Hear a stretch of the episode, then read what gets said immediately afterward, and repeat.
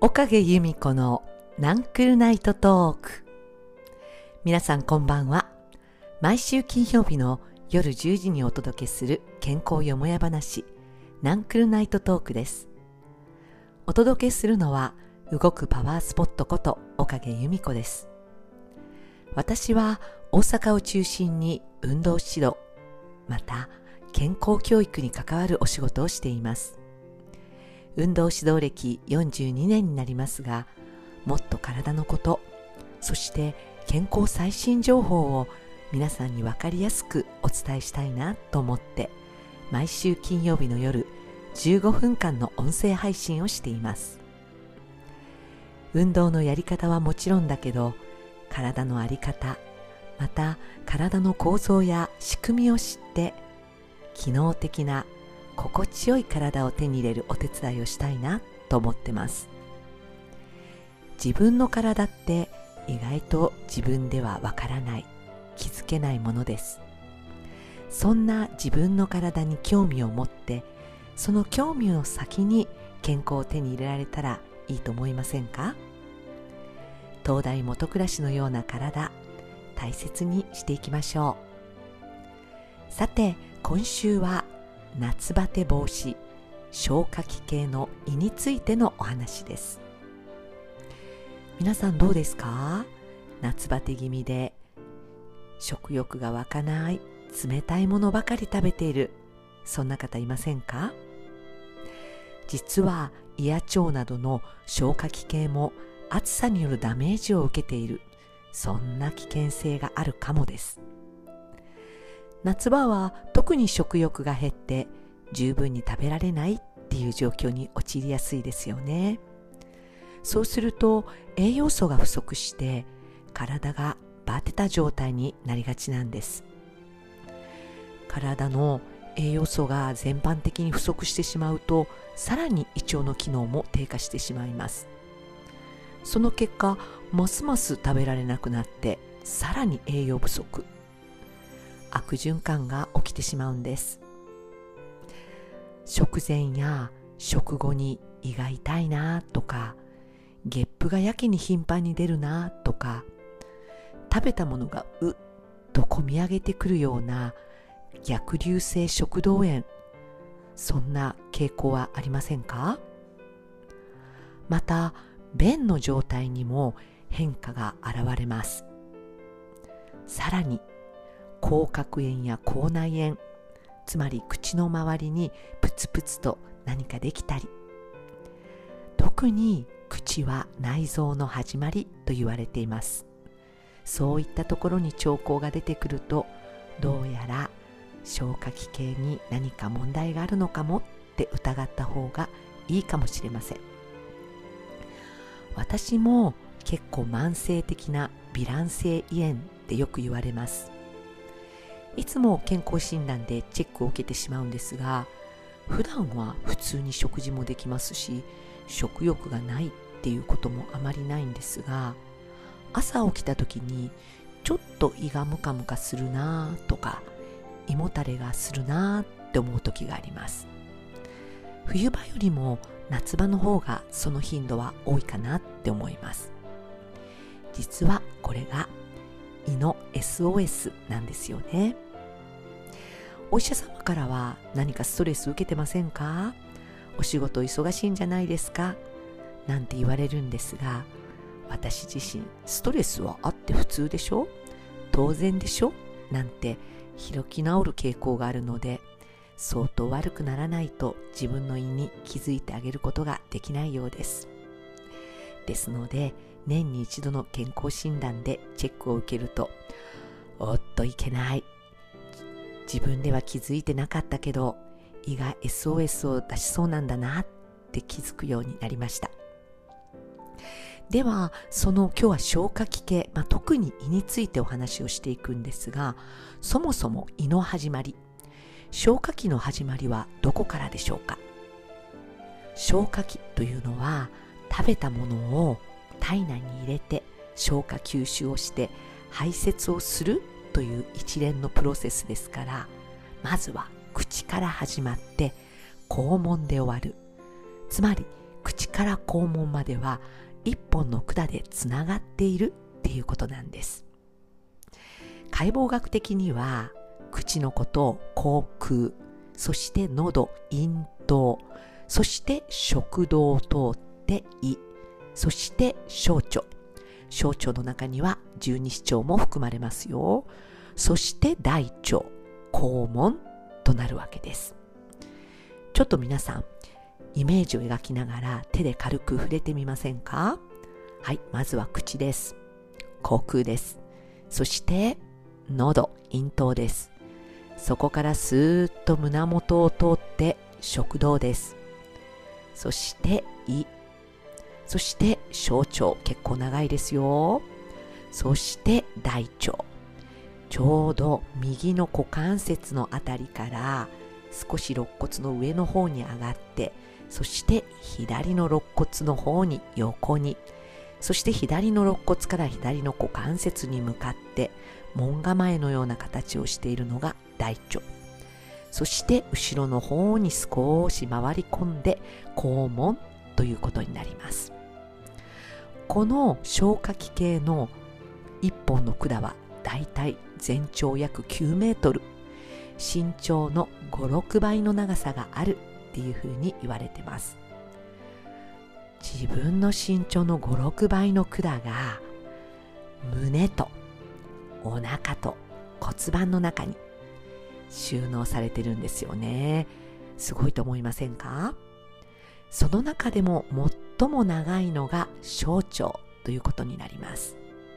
つまり小腸は長いこの旅の中でゆっくりゆっくりと栄養分を体内に吸収していくそういう臓器なわけです。でも今回は私も問題のある胃についてです。胃の入り口は食道と胃の入り口。ここを噴門と言います。第11胸椎の左側になります。第11胸椎ってどの辺かなって思いますが小さく前に習えをするとちょうど肘が肋骨の下側ぐらいに当たると思うんですね。そこを背中の方にたどっていくと背骨の骨に当たります。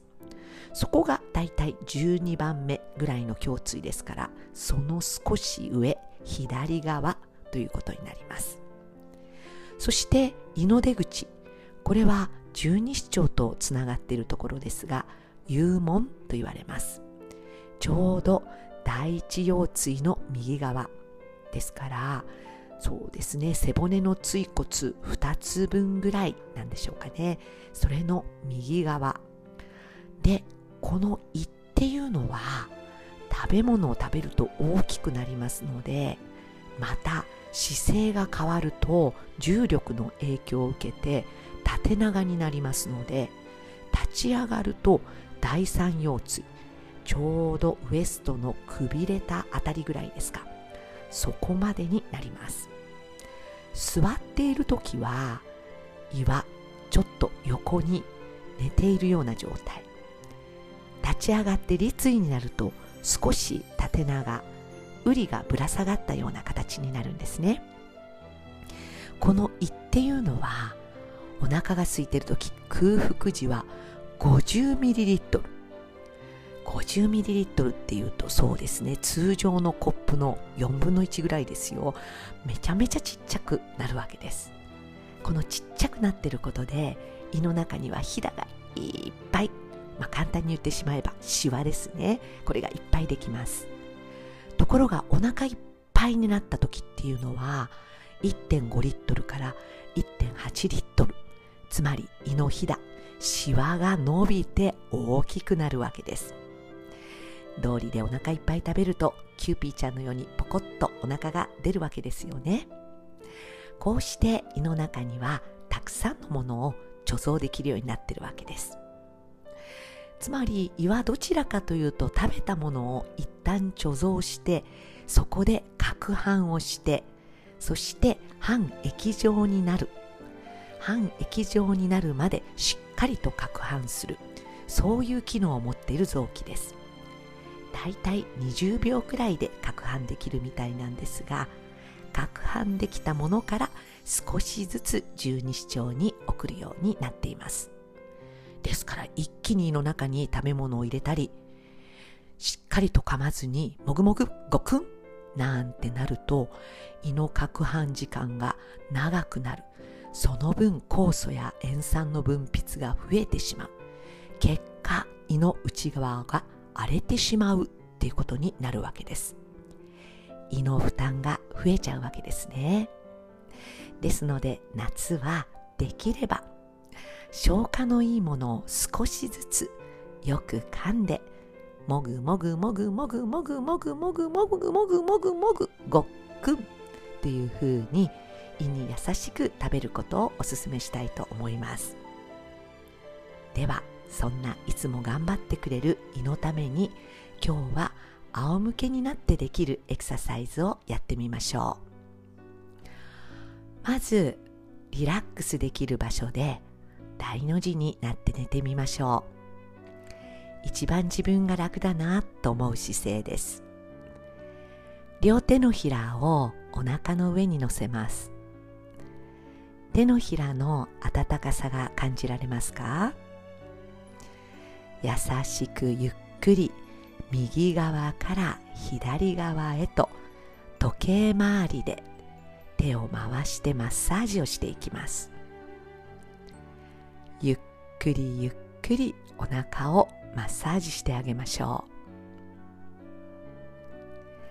う。それではその手を今度は背中の方に差し込んでみます。手のひらが下側で手の甲が背中に当たるようにちょうど肋骨とウエストの間ぐらいに手を差し込みます。そうして自分の体をもぞもぞもしくは左右にゆらゆらと揺らしてみましょう。背中が優しくマッサージされる感じです。もぞもぞもぞもぞゆらゆらゆらゆら。少し背中の方も暖かくなってきましたか？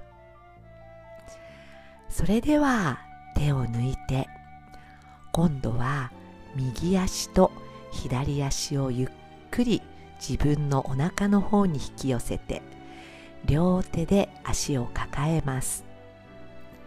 太ももで軽く自分のお腹を押してあげましょう。この時に息をふーっと吐いてみます。少し緩めてもう一度息をふーっと吐いてみます。それでは両足をまた元に戻して足を伸ばします。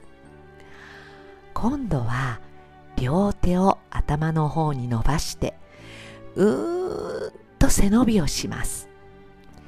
自分の骨盤と肋骨が離れるようにうーんと伸びをしてはーっと力を抜いてみましょう。もう一度うーんと伸びをしてはーっと力を抜いてみます。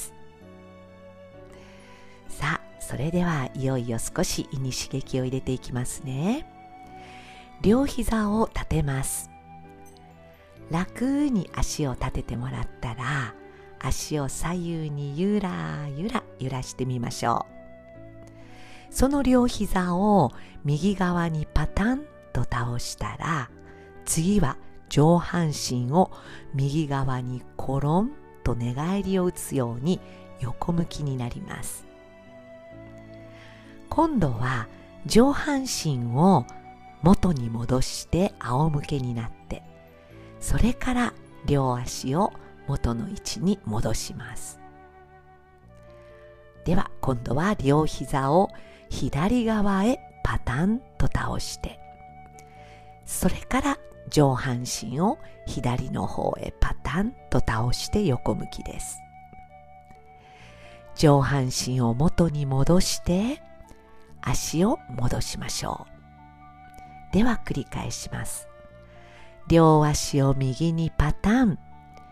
上半身を右にコロン上半身を真ん中に戻して足も元に戻します。両足を左へパタン。上半身を左へコロン上半身を真ん中に戻して両足を元に戻しましょ